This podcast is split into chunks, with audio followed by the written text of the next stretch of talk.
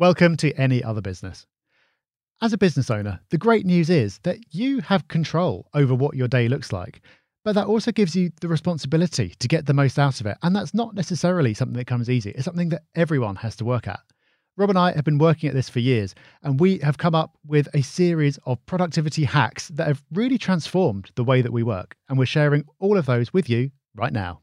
So, Rob, by the end of this episode, the people who watch or listen to it are going to be improved. We'll get more work done and have better lives.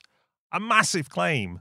But honestly, and I truly believe it, if you don't do some of the things we're going to talk about today, at least some of that will happen for sure. Yeah, these all everything we're going to talk about. These are things that we actually do, and uh, some of them I can't believe people don't do. It's like you're just wasting your time, and I can't believe that I went so long without doing them. But these are all things that we've picked up over time. Lots of things we've tried. Lots of things haven't stuck. They've fallen away. Didn't work for us. These do work for us. Doesn't mean they're going to work for everyone, but well worth going through this list, seeing what works for you. And the first one, Rob, is something that is definitely something that you've emphasized in particular, which is not doing more, but just doing the right things doing the, the things that you can make the most impact on, which normally is the things that you're best at as well. The two often go hand in hand.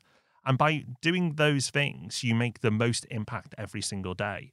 It's so easy to be a busy fool. We talked about this in our last episode where we looked at books, and one of the books you recommended was The One Thing. And if anyone wants to expand on this topic and really understand what excellence looks like, then that's the book. Definitely. And a way that I try to stick to this and implement it is to each day, each evening, list out what my top three priorities are for the following day. Because when you start your day, you're constantly getting your day filled up by other people's priorities. That's basically what your email inbox is, other people wanting things from you.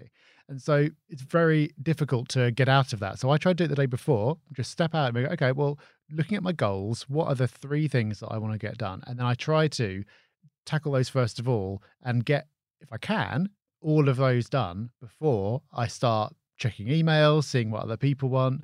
And it works. You don't always get all three of them done, but a lot of people go into the day not really knowing what they want to achieve. So just by knowing what you want to get out of the day, even if you don't nail it, still an improvement.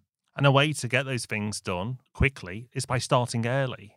This is something I've done for so many years now but it's so effective and it works. So I'm a morning person. My energy's best at the morning. So this really enhances it, this for me.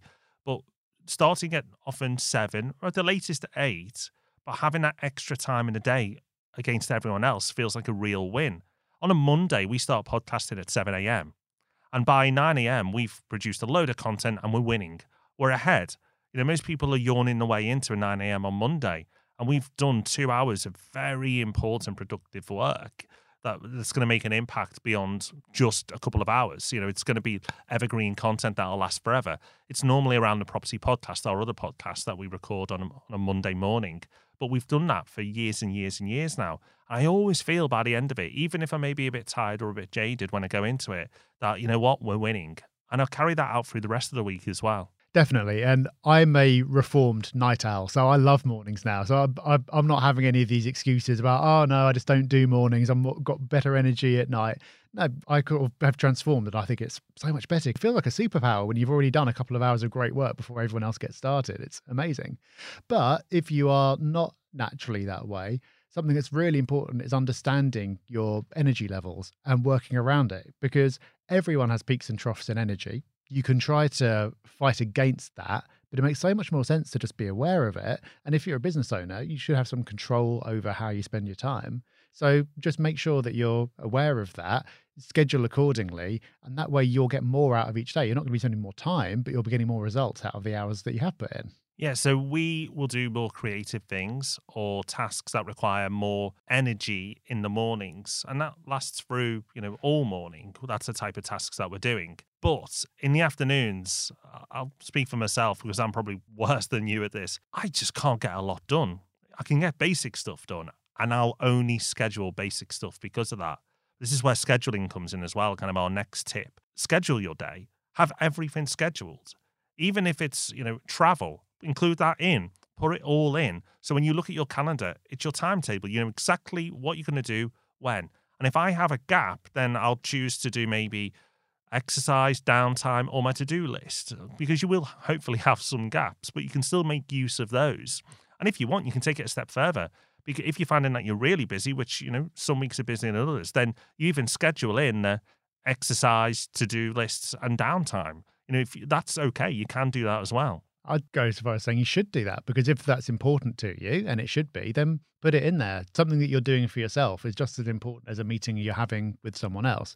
So put it all in, and that way you're not going to get into the kind of ridiculous situation that you can get into where you've just like scheduled seven hours of back to back meetings with no break. It could easily happen if you're not paying attention, but you're not going to have good hour, seven hours of meetings back to back. It can't be done. So if you schedule everything in, put your breaks in there. If you've got a task that absolutely must be done, put it in there. Schedule half an hour to get it done to make sure it does get done. Otherwise, it's so easy for the day to day, again, other people's priorities to step in. And the thing that you really must get done doesn't happen.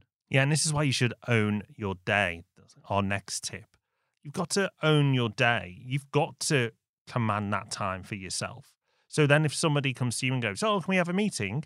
You've already blocked out your time, your important tasks, and you go, Right, okay, yes, I can. I can do these times. And you protect those other times because it's really, really important that you do. Because if you just let everyone else dictate to you what your day looks like, then when are you going to get your valuable stuff done?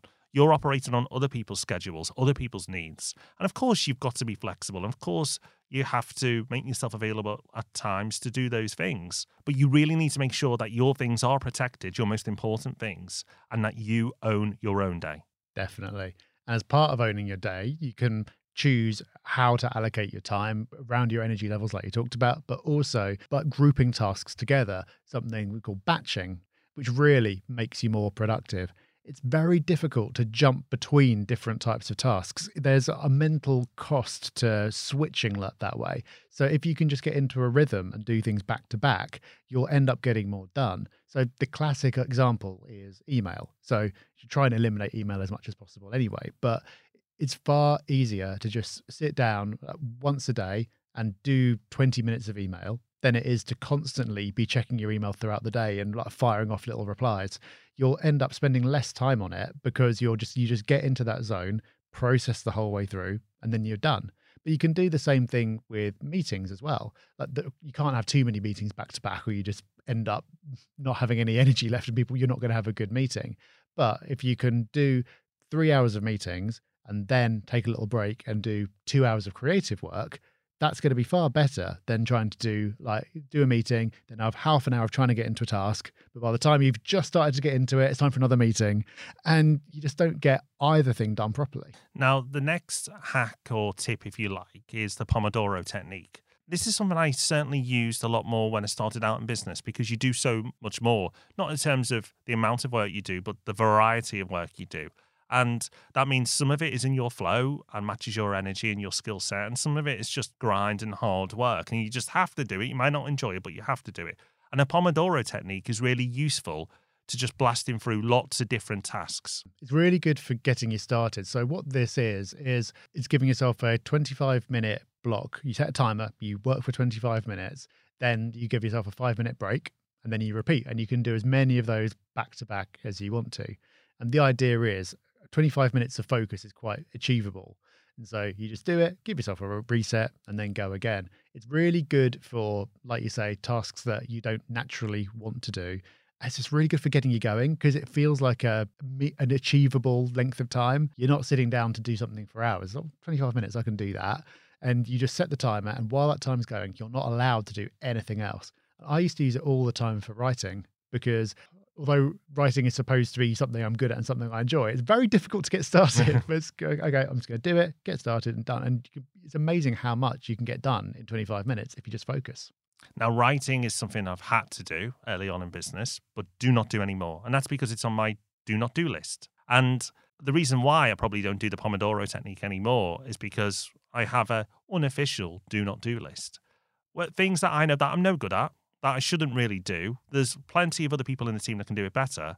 Well, if that's the case, give it to those people.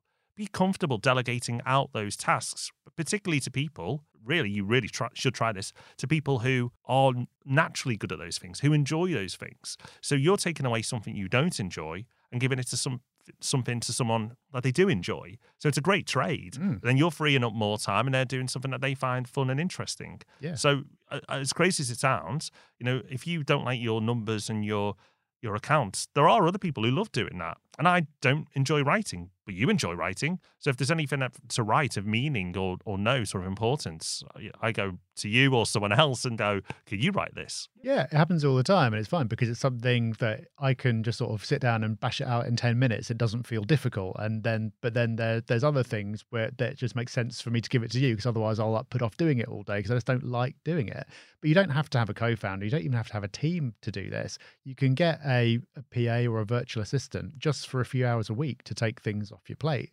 So, like you, for a long time, have had someone who does your emails for you, and I think it's only a few hours a week. It's not expensive. You don't need to have a big business to do that. Anyone can do it. It doesn't have to be emails. There are so many tasks you can get someone else to do. Um, you could very easily using like platforms like Upwork, just find someone anywhere in the world to just take bits off you just a few hours a week. You don't doesn't have to be a lot, but it can make a real difference. It can make a massive difference, a massive difference. Just having someone who I can dictate my emails to, like you say, a few hours a week, has made such a difference to my work life, a huge difference. Because as much as I don't like emails, they still come in, and unfortunately, they still need replying to most of them anyway. So that's a, I found that a really useful um, technique, a tip that other people can try. You know, what is it that you don't enjoy? Check out Upwork or or similar sites like that, and you can have someone for just an hour a week. You know, if you don't have a budget, an hour a week, what's that task that you do not like doing? Find a person who really does like doing it and work with them for that hour because they'll get a lot more done in that hour than you would because you don't like doing it. So, tech is another big thing, but it's not a piece of tech that we're going to recommend here.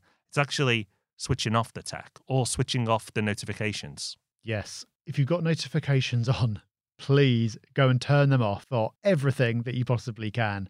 Often I'm doing I'm like doing like a Zoom call with a colleague or a friend or something like that, and they've just got stuff pinging nonstop. It's like, how can you operate this way? It's crazy. Your your phone is set up to notify you about everything because that's what the makers of the apps want. They want to drag you back in, but you don't want to keep having being dragged out of what you're doing, having your focus disrupted. Turn it off just if you do one thing as a result of watching or listening to this, turn off your notifications. It makes such a difference, not just to your productivity, but your mental health. Like, do you really need to know if someone sent you a WhatsApp message? Like, what is the chance that it's that urgent that you need to know the second it comes in? You don't. And if it's that urgent, they'll probably call you. So it's not that important to know if you've just had a WhatsApp message. It doesn't matter if someone's pinged you on Facebook. Just when you've got that natural downtime, then go to your phone. And then you're not distracted by your phone because, like you said, your phone is built to distract you. The whole purpose of a smartphone is to take as much of your attention and time, and, and particularly the apps on your phone are all then fighting for your attention. So they are experts at drawing you in. So don't give them an unfair advantage by having their notifications on. Turn them off. That this tip alone will give you back so much time. Related to that, something else that I can't believe more people don't do is learn to use your tools. Whatever tool it is that you use every day, spend a little bit of time learning how to get the- most out of it. So for a lot of people in business, you're sitting using a laptop for a lot of the day.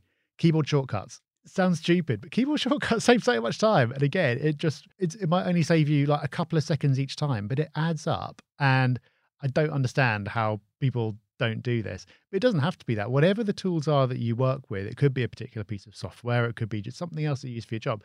Learn how to get the most out of it. If you just spend half an hour watching a couple of YouTube videos about how to get the most out of something, the payback on that is going to be extreme. Oh, massive. I mean, I picked up a tip from Noah Kagan, who is on YouTube and has a podcast as well, worth checking out. But he's taught years ago, and I've done it ever since, to make sure that your mouse settings on the fastest it'll move. So you just get around your computer quicker. Learn all the swipes if you've got a Mac. Like, make sure you're taking advantage of those.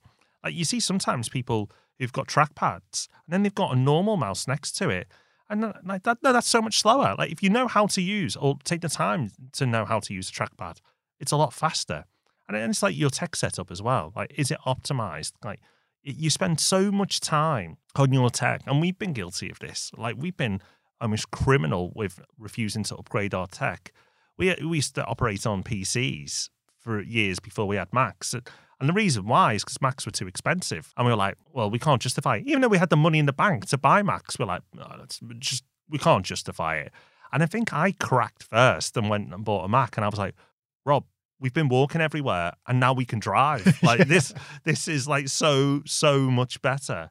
And then it, the external monitors, something we only have done in the last 12 months. We've been working from home, like we've all had to uh, over the last few years. And we were just working with our laptops or I've had an iPad.